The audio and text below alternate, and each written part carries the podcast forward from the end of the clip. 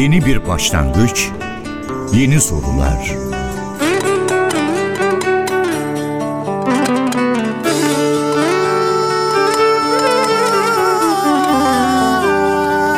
Yeni bir yolculuk, sıra dışı keşifler.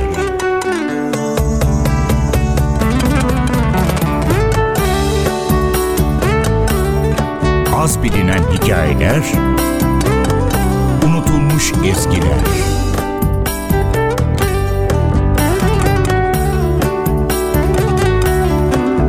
Kadim sesler, uzak coğrafyalar.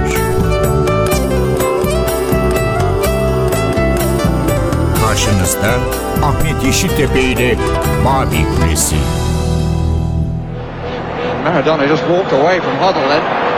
Maradona. They're appealing for offside. The ball came back off the foot of Steve Hodge, and Maradona gives Argentina the lead. The England players protesting to the referee. But the little man who started it by walking past Glenn Hoddle, that's where the ball came from Hodge. Maradona had continued the run. Bu dünyadan bir Maradona geçti. Büyük bir futbol efsanesi. Kimilerine göre tarihin gördüğü en yetenekli, en zeki, en tutkulu futbolcu. Müthiş bir sol ayak. Yeşil sahalarda döktürmüş bir asri zaman sanatçısı. Kimilerine göre bir mezhep, bir din. Kimileri içinse bir aşk. Üzerinde en fazla birleşilen görüşse onun futbol için doğmuş gerçek bir yetenek olduğu. Diego Armando Maradona hakkında söylenecek çok şey var. Ama bunlar arasında unutulmaması gereken futbolun yüzü oldu gerçeği.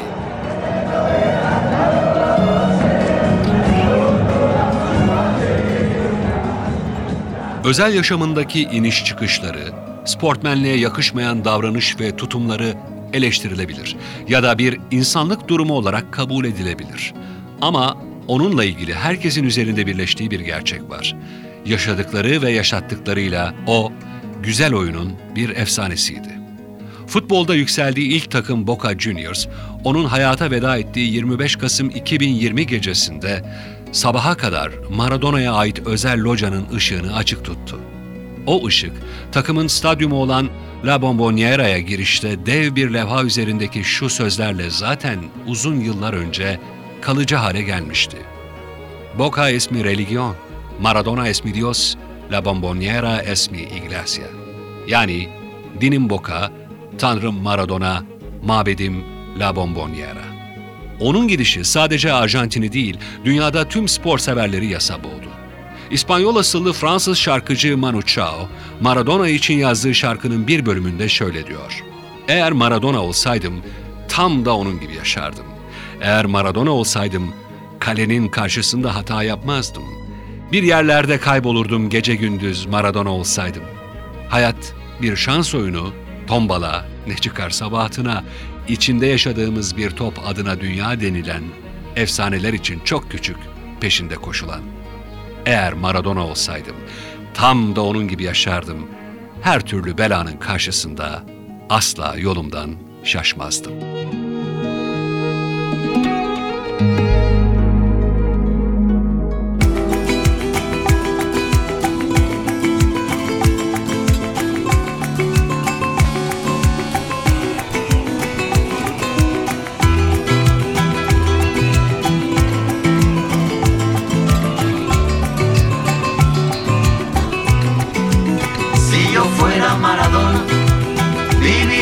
Como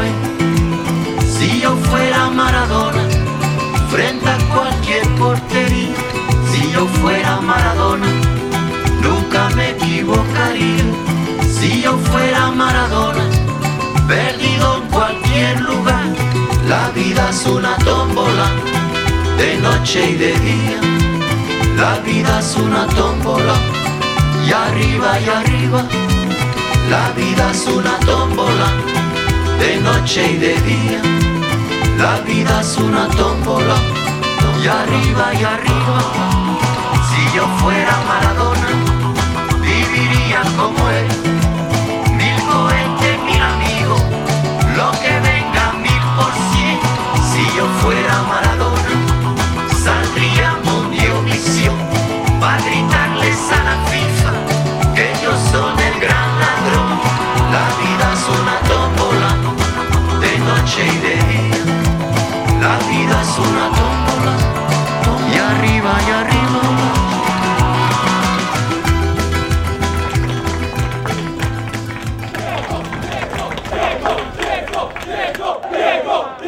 Dünya bugün başarıdan başarıya koşan ve saha içinde olduğu kadar saha dışında da mükemmel birçok futbolcuyu unutup gidecek. Ama Maradona kusurlu güzelliğin sembolü ve muhakkak ki eski dünyanın son anti kahramanı olarak yüreklerde yaşayacak. Yarattığı mucizeler bir yana, hataları, eksikleri, göz göre göre üstüne yürüdüğü skandallarıyla da hatırlanacak Maradona. Bu yüzden ülkesinde bir tanrı gibi göklere çıkarılan, büyük övgü ve sevgiye mazhar olan, üstelik adına kilise bile kurulan Maradona'nın olağanüstü hikayesini anlayabilmek için belki de şu duvar yazısından başlamak gerekiyor. Kendi hayatında ne yaptığın önemli değil Diego, bizim hayatımıza ne kattığın önemli.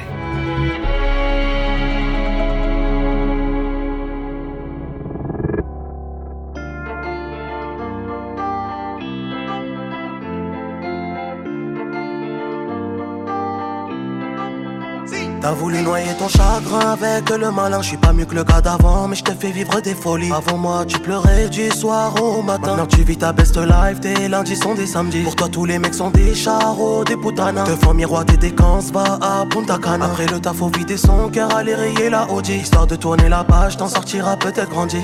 Enchaîne les shots, les déhanchés, la petite est mimi minimum.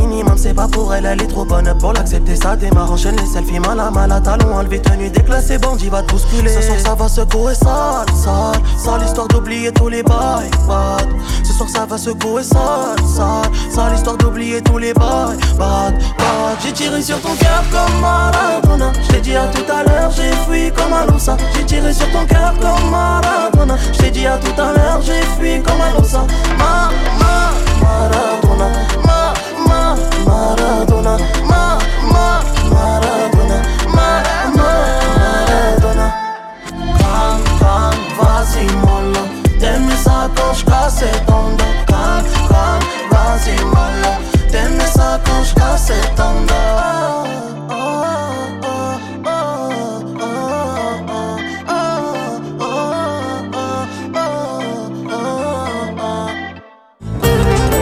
Mavi Kulesi. Ho visto Maradona, ho visto Maradona.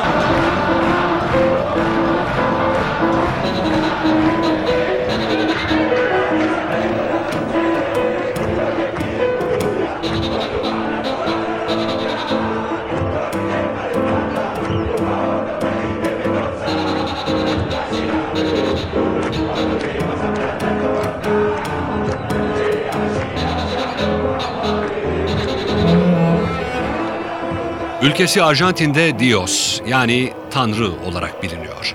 Top ayağındayken kelimenin tam anlamıyla bir dahi, ama en büyük dehaların da bazı kusurları olur. Ve bu duruma en uygun örneklerden biri Diego Armando Maradona. Arjantin milli takımından yakın arkadaşı Jorge Burruchaga, bir Maradona daha asla gelmeyecek diyor. İddialı bir görüş ama çoğu Arjantinli buna yürekten inanıyor. Bir başka arkadaşı, dünyaca ünlü futbolcu ve teknik direktör Jorge Valdano'ya göre o, teknik açıdan güzel oyunun tarihindeki en komple futbolcu. Dahi mi, isyankar mı, yoksa bir büyücü ya da başına buyruk birisi mi? Doğrusu, futbol kariyerinde en zirveyi görmüş bir isim ve aynı oranda derinliklerde dibe vurmuş bir sporcu. Maradona hep tartışıldı ama yeteneği ve futbolu konusunda kimsenin şüphesi yoktu.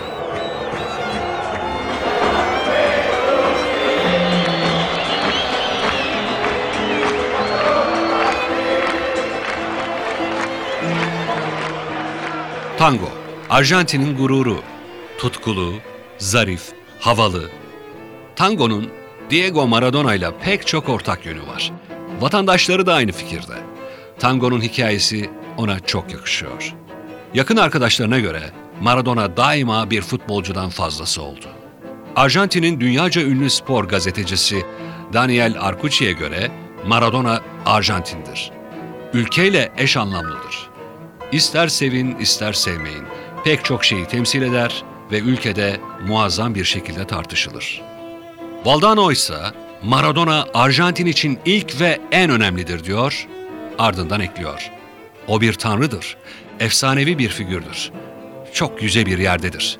Gardel gibi, Evita gibi, Che Guevara gibi. Ana yurdunda bir kahraman, dünyanın her noktasında çok ünlü. Sefaletten süperstarlığa, müthiş bir yolculuğun adı Maradona.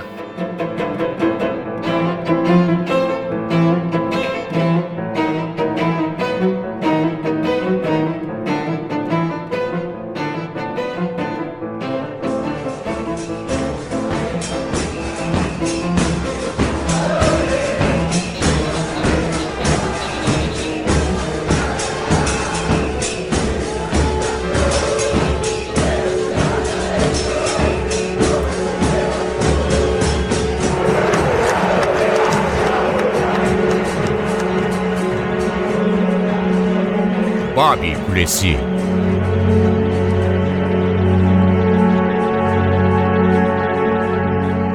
Diego Maradona efsanesi Arjantin'in başkenti Buenos Aires'ten dünyaya yayıldı. Diego Armando Maradona 1960'ta şehrin dış banliyölerinden Lanús'ta doğdu. Kendisinden önce dünyaya gelen 4 ablasından sonra doğumu 2 odalı evde büyük heyecan yarattı. Oğlana Diego adı verildi. Gelecekte pek çokları gerçekten de adı gibi seçilmiş olduğuna ikna olacaktı. Yaygın inanışa göre bu isim, İsa'nın 12 takipçisi, 12 havariden biri olan Aziz Yakup'tan geliyordu. Evim dediği ilk yer, ufak bir gecekondu mahallesi olan Fiorito'ydu. Hayat, Maradona ailesi için çok zordu. Ay sonunu güçlükle getiriyorlardı. Sofraya 8 tabak koyuluyordu ama çalışan sadece babaydı. Fiorito sakinleri için hayatta kalmak başlı başına bir mücadeleydi. Ama güçlükler aynı zamanda umut da doğurur. Ve tıpkı komşuları gibi Maradona'da yaşadığı ortamın bir ürünüydü. Sonuçta Villa Fiorito, onun üzerinde tükenmiş ve yoksul her bölgenin insan hayatına yapacağı etkiyi yaptı. Onu daha fazla güçlendirdi, her türlü zorluğa karşı hazırladı.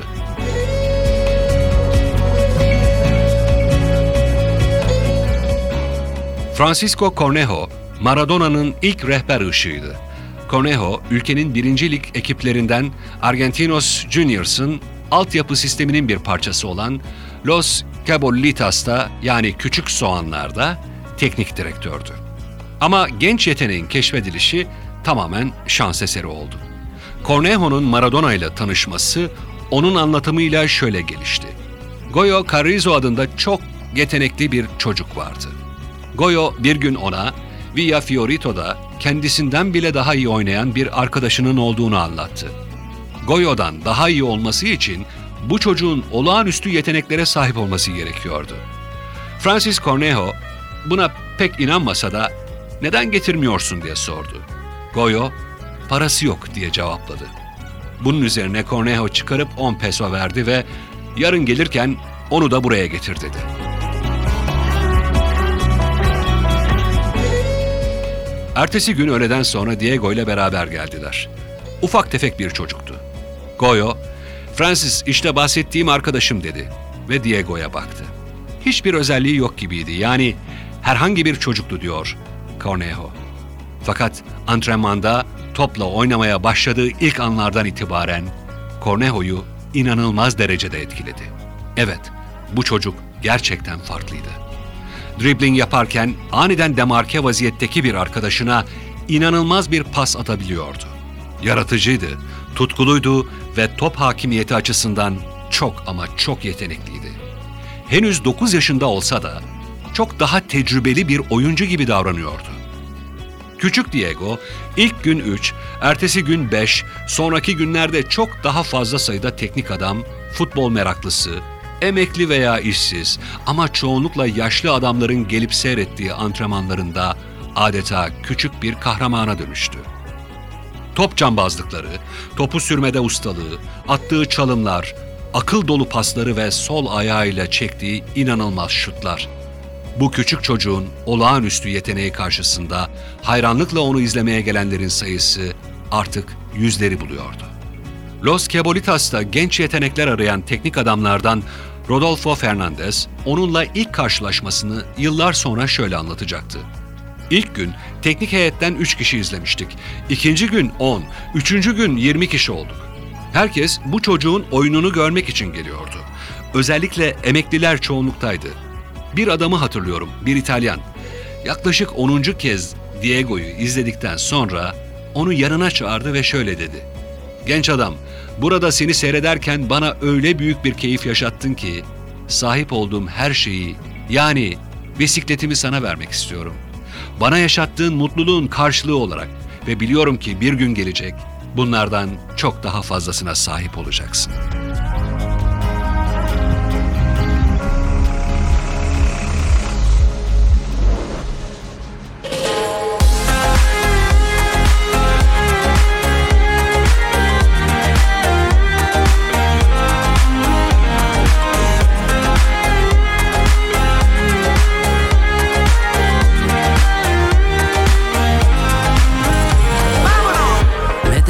Muriéndome, yo de su boca quería beber un verano del 86. Gracias hermano, yo me acerqué por aquel partido de la TV. En el sofá con ella acabé. Era la chica popular y nadie se podía acercar. Para mí era un sueño por alcanzar, buscando mi oportunidad entre sudor y pubertad.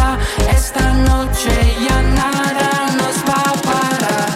NTV Radyo. Y yo me la sé, y yo la toqué, en lugares que mi Maradona. Maradona. Y yo me la sé, y yo la toqué, en lugares que mi Maradona. Maradona. Qué recuerdos aquellos en el 86.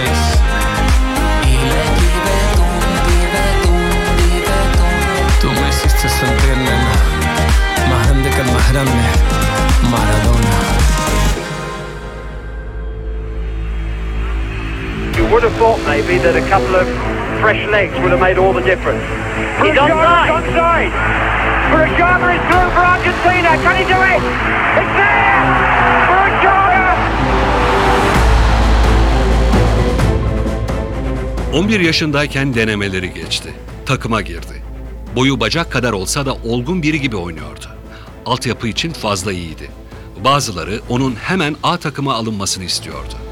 A takımın maçlarında devre aralarında topla akrobatik hareketler yapan ufaklık seyircileri çok eğlendiriyordu. Hatta sıkıcı bir karşılaşmada taraftarlar çocuk kalsın diye tezahürata başlamışlardı.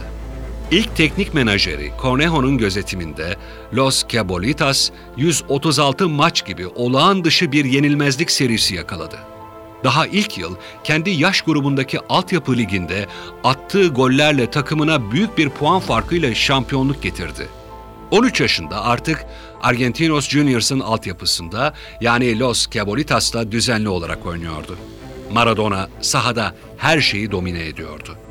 En iddiasız maçlarda bile kazanmak için varını yoğunu ortaya koyuyordu. Ama maçı kaybettiğinde ağladığını görenler, bu çocukta sadece futbol tekniği değil, derin bir tutkunun da olduğunu fark ediyorlardı. Bu dönemde kulübünün stada 10 dakika mesafede bir apartman dairesi verdiği Maradona ailesi, onun futboldaki başarılarından büyük gurur duyuyordu. Başlarda futbol konusuna mesafeli yaklaşan babası artık her konuda arkasındaydı. Yıldız adayı çocuğun omuzlarına ev geçindirme sorumluluğu bindiğinde artık 15 yaşındaydı.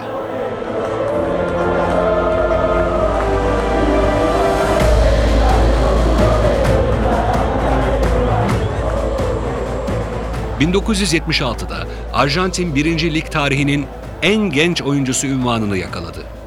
Büyük takımlarda oynama konusunda hayali işte tam o yıl başladı. Annesine bir ev, babasına bir araba almak, Boca Juniors forması giymek ve özellikle Arjantin milli takımında oynamak. Arkadaşlarıyla beraber milli takımın hayalini kuruyorlardı. Ama rüyayı gerçeğe dönüştürmenin hiç de kolay olmadığını biliyorlardı. Argentinos Juniors da kısa sürede çok genç yaşına rağmen dikkat çeken bir yıldıza dönüştü. O dönem Arjantin Ligi, başkentin dev kulüpleri Boca Juniors, River Plate ve San Lorenzo'nun egemenliği altındaydı. Maradona bu süreçte Argentinos'ta herhangi bir kupa kazanamadı ama yine de mütevazi bir ekipte olağanüstü yeteneğiyle ön plana çıktı. Ayrıca bu takımda oynadığı 5 sezon ligi gol kralı olarak bitirdi. Argentinos Juniors, Maradona için çok önemli bir okul, gerçek bir deneyimdi. Çünkü bu okulda Francisco Cornejo gibi modern futbolun yönelimlerini yakından takip eden bir öğretmeni vardı. Maradona, 1976'dan 1980'e kadar Argentinos Juniors forması altında oynadığı 166 karşılaşmada 116 gol attı. 27 Şubat 1977'de Arjantin Milli Takımı Teknik Direktörü César Menotti tarafından ilk defa milli takıma çağrıldı. Sonradan oyuna girdiği maçta Arjantin, Hollanda'yı 5-1 gibi farklı bir skorla mağlup etti. Maradona'nın hocası Francisco Cornejo'ya büyük saygı ve vefa göstermesi gibi kulüp de Maradona'yı yıllar sonra unutmadı. 2003 yılında stadyumlarına Argentinos Juniors için attığı 116 gollük rekorun şerefine kulüp tarihinin en büyük oyuncusunun ismini verdiler. Diego Armando Maradona Stadyumu adını. Como dice el negro Enrique que me dejó solo. Dice que me dio un pase que me dejó solo. Me la da lejos del arco. Tengo la suerte de encarar y ver a los ingleses que no me podían agarrar. No podían llegar a la pelota.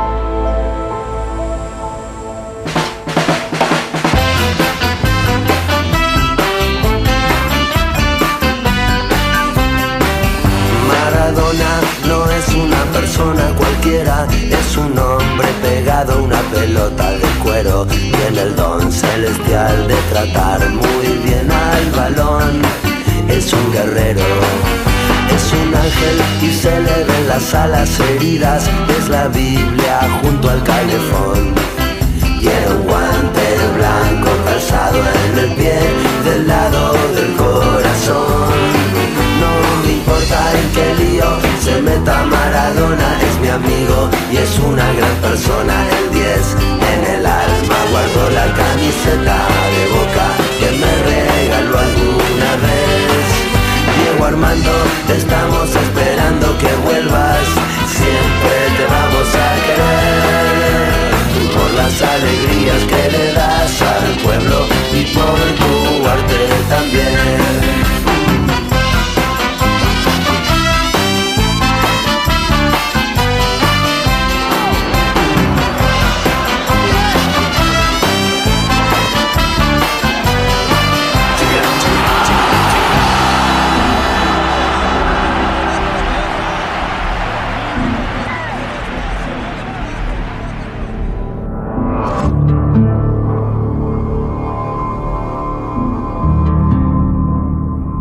Argentinos Juniors 1979-1980 sezonunda Maradona'nın gollerine rağmen küme düşme potasına girdi. Bu tehdidi son maçlarda savuşturmayı bildiler. Fakat Maradona'nın yetenekleri daha büyük bir sahneyi hak ediyordu. Yol alması kaçınılmazdı. O da çok uzağa gitmedi. 1981'de yeni adresi Arjantin'in o dönemde en popüler ve başarılı kulübü Boca Juniors oldu. Transfer bedeli olan 500 bin Amerikan doları Arjantin kulüpleri arasında bir rekordu.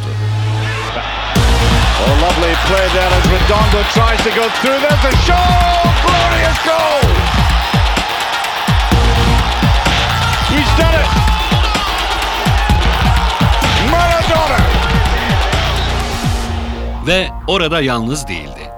Hugo Gatti, Oscar Ruggeri ve Miguel Angel Brindisi gibi daha deneyimli arkadaşlarıyla beraber Maradona, La Bomboniera stadyumunda gittikçe daha çok parladı. Ezeli rakip River Plate'i reddederek Boca'ya gitmiş, çocukluk hayalini gerçeğe dönüştürmüştü. Maradona'nın tüm ailesi Boca taraftarıydı. Aslında Maradona'yı River istemişti ama o bir hikaye uydurmuş ve Boca'dan da teklif aldığını söylemişti. River Plate menajeri vasıtasıyla Maradona'ya Pasarella ve Filol'le aynı parayı teklif etti. Maradona ise onlar kadar para değil sadece maaş istediğini ama River'a gitmeyi kesinlikle düşünmediğini söyledi. Boca Juniors o dönem ciddi bir mali sıkıntı yaşıyordu. Buna rağmen ne yapıp edildiği ve $500,000 bir araya getirilip Maradona gibi olağanüstü bir değer kulübe kazandırıldı. Maradona'nın Boca Juniors tutkusu kalbinin derinliklerinden geliyordu. Nihayet ruhani evini bulmuştu.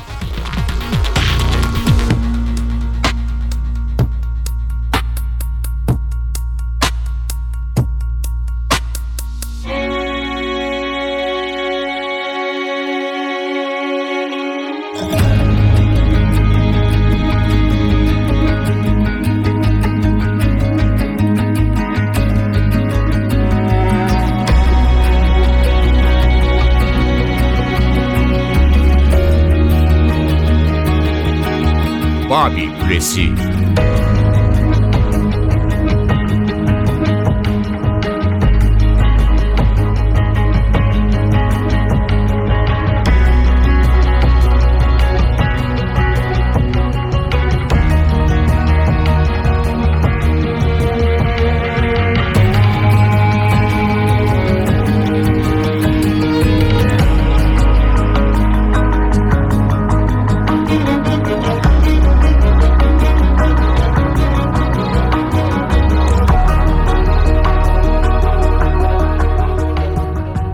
Maradona 1981'de 17 golle takımına ilham verdi. O ve çok sevdiği Boca'sı şampiyon oldular. Ama yeteneğine rağmen eleştiriliyordu. Maradona'nın henüz bitmiş bir roman olmaktan çok uzak olduğunu söyleyenler vardı. Uruguay asıllı futbol yazarı ve yorumcusu Victor Hugo Morales'e göre Maradona Boca'da belki her maçla formunun zirvesine ulaşamadı ama Diego Boca'nın şampiyonluğunda büyük rol üstlendi ve döneminin çok büyük bir yıldızı olduğunu kanıtladı. Asıl müthiş dönemi, uluslararası çapta yükselişi 1981'den sonra olacaktı. O dönem başka bir ülkede, başka bir kıtada gerçekleşecekti.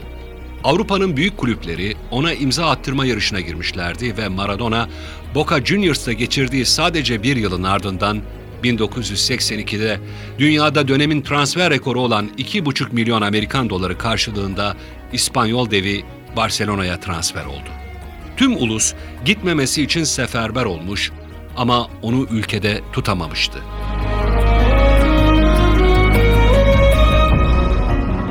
Arjantin'e 1983'te demokrasinin gelişinden evvel ülke diktatörlükle yönetiliyordu. Tüm statlarda taraftarlar Maradona için bestelenen bir tezahürata aykırdılar. Maradona satılık değil, Maradona hiçbir yere gitmiyor, Maradona Arjantinlidir ve ulusal mirasımızın bir parçasıdır.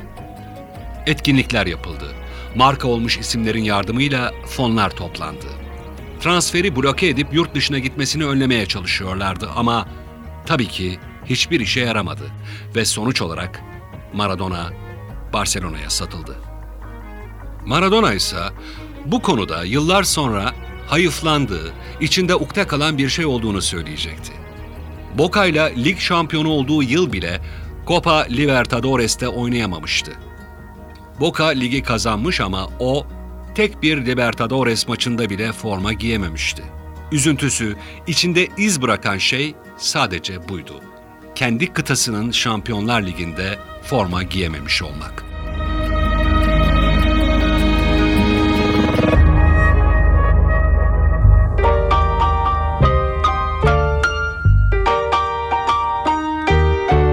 C'era una volta un eroe a Napoli, tutte le domeniche al San Paolo come un leone, lui lottava contro 11 uomini, lottava contro i soldi dei loro padroni.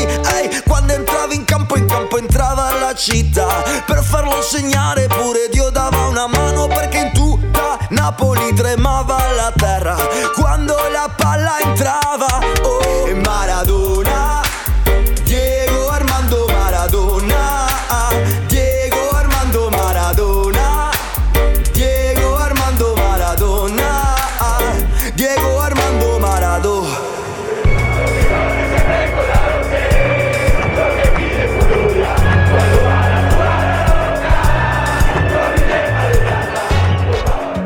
Maradona, Barcelona ile ilk maçına çıkmadan önce taraftarlarına onların nelerin beklediğini gösterme fırsatı buldu. 1982 Dünya Kupası İspanya'da düzenleniyordu. 4 yıl önce Arjantin, ev sahipliği yaptığı turnuvada ilk dünya şampiyonluğunu kazanmıştı. Fakat teknik direktör César Luis Menotti, tartışmalı bir kararla Maradona'yı nihai kadroya almamış, genç oyuncu bunu kabullenmekte güçlük çekmişti. Bu, Diego'nun tüm futbol kariyerindeki en büyük şoktu ve atlatması biraz zaman aldı. Genç Maradona o aşamada belki henüz dünyanın en iyi oyuncusu değildi. Üstelik 16-17 yaşındaydı ama her antrenmanda biraz daha iyiye gitti. Kendini gösterdi ve umutla milli takım vizesini bekledi. Fakat onun kendisini gösterdiği ilk uluslararası turnuva 1979'daki Dünya Futbol Gençler Şampiyonası oldu. O yıl A takımda olmasa da bu defa yine Menotti yönetimindeki 20 yaş altı takımın kaptanlığını yaptı. Turnuva boyunca olağanüstü oynadı. Sonradan iyice aşina olacağımız gücünü, hızını ve nefes kesici tekniğini gösterdi. Arjantin finalde Sovyetler Birliği'ni 3-1 yendi. Turnuvanın oyuncusu seçilen İspanyol Juan Carlos Rojo'nun kendisi bile bunu hak etmediğini düşünüyordu. Rojo bir röportajında "Turnuvanın oyuncusu seçilmek büyük bir onurdu" diyor ve ekliyor. "Ama aslında kimin en iyi olduğunu çok iyi biliyordum. Hepimiz biliyorduk. Diego Armando Maradona orada oynayan herkesten çok daha iyiydi. Bir numara Diego'ydu."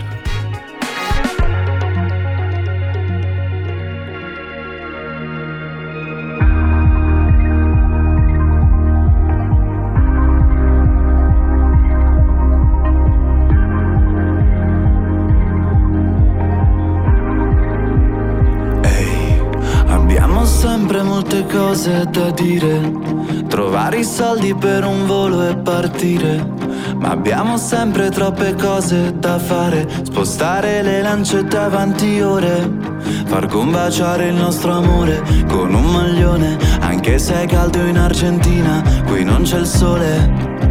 Abbiamo sempre un oceano da saltare e credo che sia lui l'antagonista del tuo amore.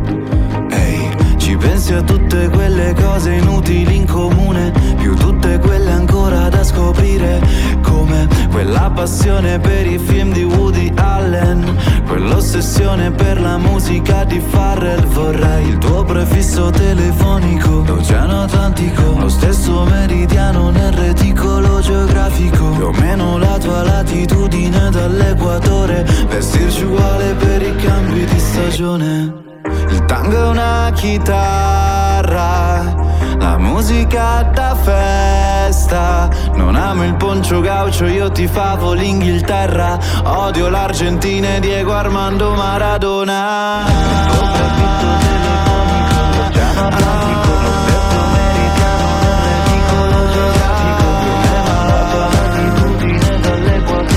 Vestirci uguale per i cambi di stagione, vorrei il tango è una chitarra, la musica da festa. Non amo il poncho gaucho, io tifavo l'Inghilterra. Odio l'Argentina e Diego Armando Maradona.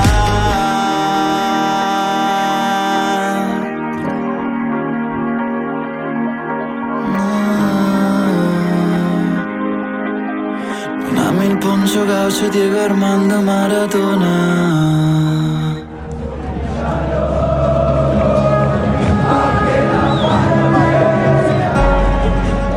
...1982 Dünya Kupası gelip çattığında Maradona artık 21 yaşındaydı ve Menotti onun baskıyı kaldırabilecek olgunluğa eriştiğine karar verdi.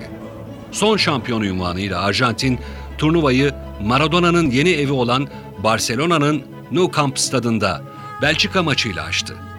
Diego müstakbel evindeydi ama tek odaklandığı şey ülkesinin onuruydu. Aynı yıl İngiltere ile Arjantin arasında Falkland Savaşı patlak vermiş, bir zamanlar üzerinde güneş batmayan imparatorluğun kazandığı harp resmen bitmeden İspanya'da Dünya Kupası demir almıştı. Yine de şampiyonada korkulan olmadı ve iki ülke birbiriyle karşılaşmadı. Savaş 14 Haziran'da taraflar arasında imzalanan ateşkesle sona ererken mağlup Arjantin'de büyük bir moral çöküntüsü vardı. 4 yıl önceki turnuvada Cunta'yla yönetilirken kendi topraklarında ve kimilerine göre 6 gollük şaibeli Peru galibiyetiyle finale yürüyen ve dünya şampiyonu olan Arjantin, şimdi farklı zorluklarla da mücadele etmek durumundaydı. Arjantin'in 13 Haziran'daki ilk rakibi Belçika karşısında en büyük silahıysa Diego Armando Maradona'ydı. Belçika'nın oyun planı Maradona'yı adam adama savunmaktı. Bunun sonucunda Maradona arzuladığı etkiyi yaratamadı. Belçika iyi markajla Maradona silahının ateşlenmesini engelledi. Böylece Belçika 1-0'lık sürpriz bir galibiyet aldı. Arjantin'in hemen toparlanması gerekiyordu. Arjantin milli takımı takip eden iki maçını kazanarak ikinci tur gruplarına kaldı. Bunlardan 4-1'lik Macaristan galibiyetine Maradona 2 golle katkı yaptı. Bunlar Maradona'nın Dünya Kupası finallerindeki ilk golleri olmaları açısından çok özeldi.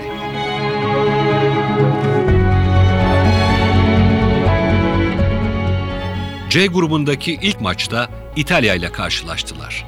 3 maçında da berabere kalan Azzurri yani Gökmavililer bu aşamaya averajla zar zor gelmişti. İtalyan savunmacı Claudio Gentile'ye Maradona'yı marke etme görevi verilmişti. İtalya'nın oyun planı basitti. Maradona'yı durdur, Arjantin'i durdur. O yıllarda fiziksel görüntüsü ve oyundaki haşinliği nedeniyle Kaddafi lakabı verilen Gentile'nin tek amacı Maradona'yı oynatmamaktı. Gentile gerçekten sıkı ve bunaltıcı bir markaj uyguladı ve bu işe yaradı. Maradona iyi bir maç çıkaramadı. Gentile henüz ilk dakikada sarı kart görmesine rağmen Maradona'nın tesirini yok etti. Diego'nun bu tür savunmalara alışması gerekecekti. Star oyuncusu etkisiz bırakılan Arjantin maçı 2-1 kaybetti. İtalyan milli takımında görevli Marco Tardelli, yıllar sonra o maçla ilgili verdiği bir röportajda Maradona'yı durdurmak için ellerinizi, ayaklarınızı kullanmalı, tekme atmalıydınız. Aksi takdirde onu durduramazdınız diyecekti. Tardelli'nin şu tespiti de tarihe geçecek cinstendi. Bence o maç bugün oynansaydı Maradona daha büyük futbolcu olurdu.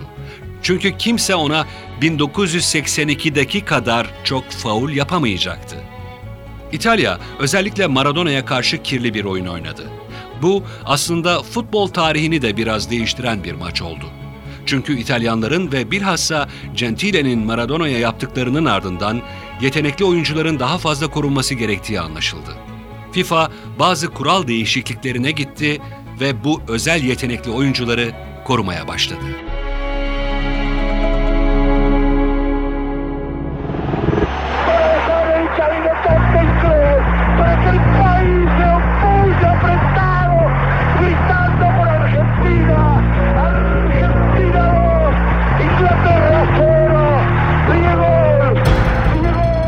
Arjantin'in turu geçme şansının olabilmesi için sonraki maçında Brezilya karşısında 3-0 kazanması gerekecekti. Bir maça 3-0 kazanma ihtiyacıyla çıkmak elbette çok zordur. Ve rakibiniz Brezilya ise bu neredeyse imkansızdır. Brezilya şüphesiz harika bir takımdı. Çoğu futbol yazarı ve gözlemciye göre Dünya Kupası'nı kazanamamış en iyi Brezilya kadrosuydu. Olağanüstü oyuncuları vardı. Bir başka ifadeyle Brezilya'nın 82 sınıfı yeteneklerle dolu bir ekipti. Daha maçın 11. dakikasında Eder'in saatte 130 kilometre hızla kaleye gönderdiği adeta füze gibi frikini Brezilya'nın yıldızı ve 10 numarası Zico tamamlayınca Brezilya öne geçti. Maç boyunca Brezilya üstün oynadı. Futbol dünyasının en büyük isimlerinden bazılarının sahada olduğu bir maçtı. Arjantin'de Tarantini, Pasarella, Calderon, Kempes, Ardiles, Gallego, Santa Maria, Olguin ve Maradona futbolun o dönem için en parlak yıldızlarıydı. Brezilya'da ise Falcao, Sokrates, Luzinho, Junior, Da Silva, Eder ve Zico.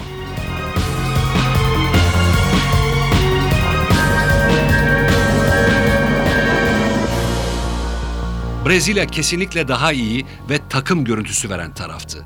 Arjantin ise daha çok birlikte oynayan bireyler görüntüsü veriyordu. Maradona gibi hepsi müthiş birer yetenek ama takım ruhuna sahip olamayan bir grup futbol sihirbazı. Nihayetinde Brezilya maçı 3-1 kazandı.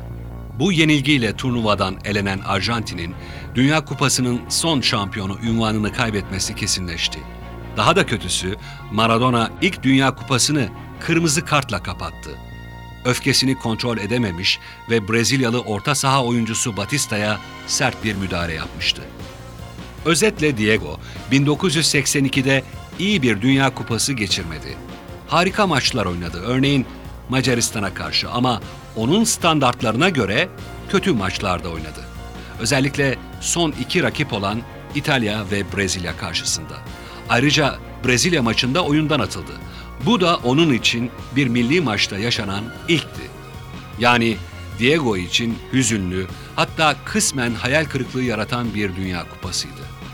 Fakat futbol tanrısı olma yolunda adımlarını gösterişli bir şekilde atıyordu. Yürüdüğü yolda hedef belliydi. Dünyanın en iyisi olmak.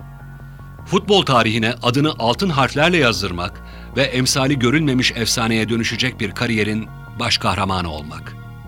Diego Armando Maradona bunun artık uzak bir hayal olmadığını düşünüyordu.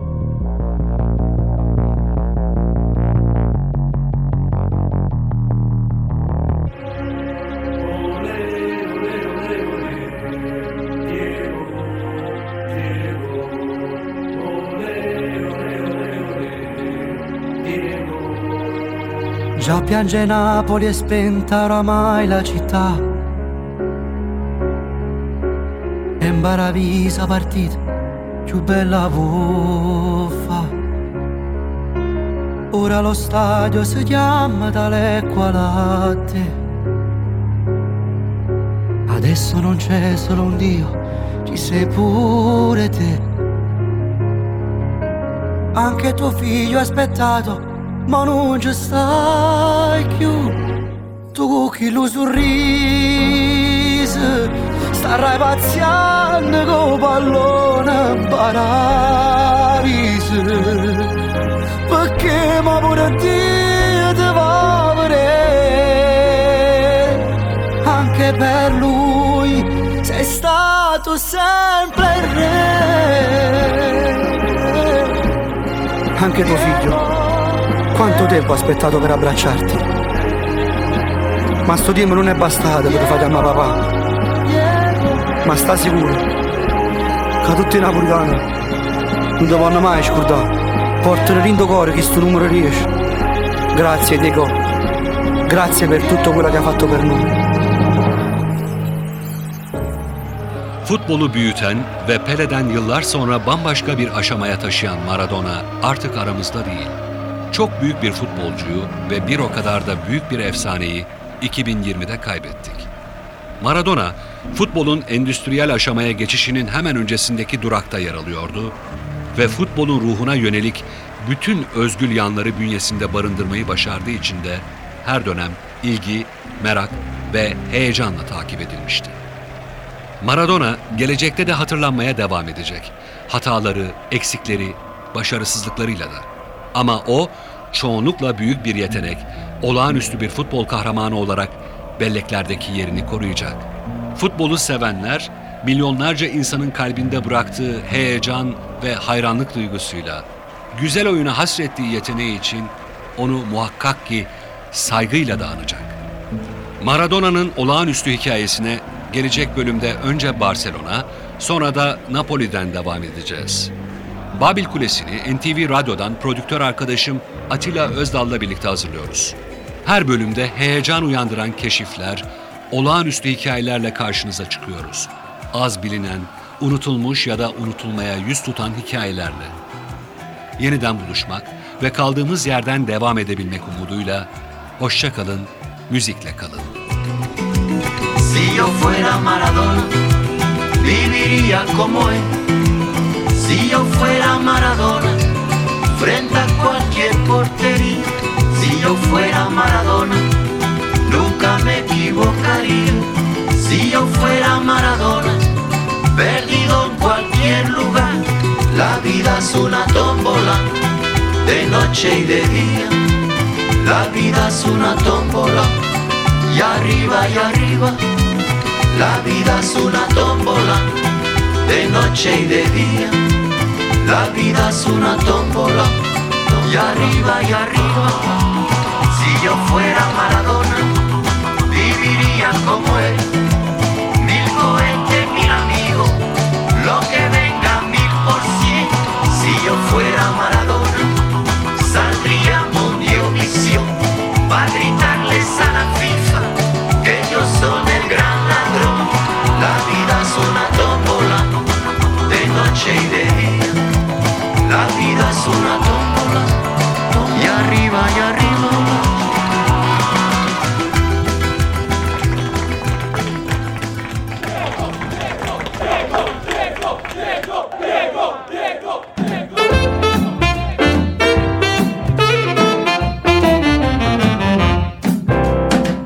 Diego. 72 ülkeden uyumsuzluğun ritmi ve şarkısı. Babil Kulesi. Rengarenk bir ses tayfı. Babil Kulesi. Ahmet Yeşiltepe ile NTV Radyo'da.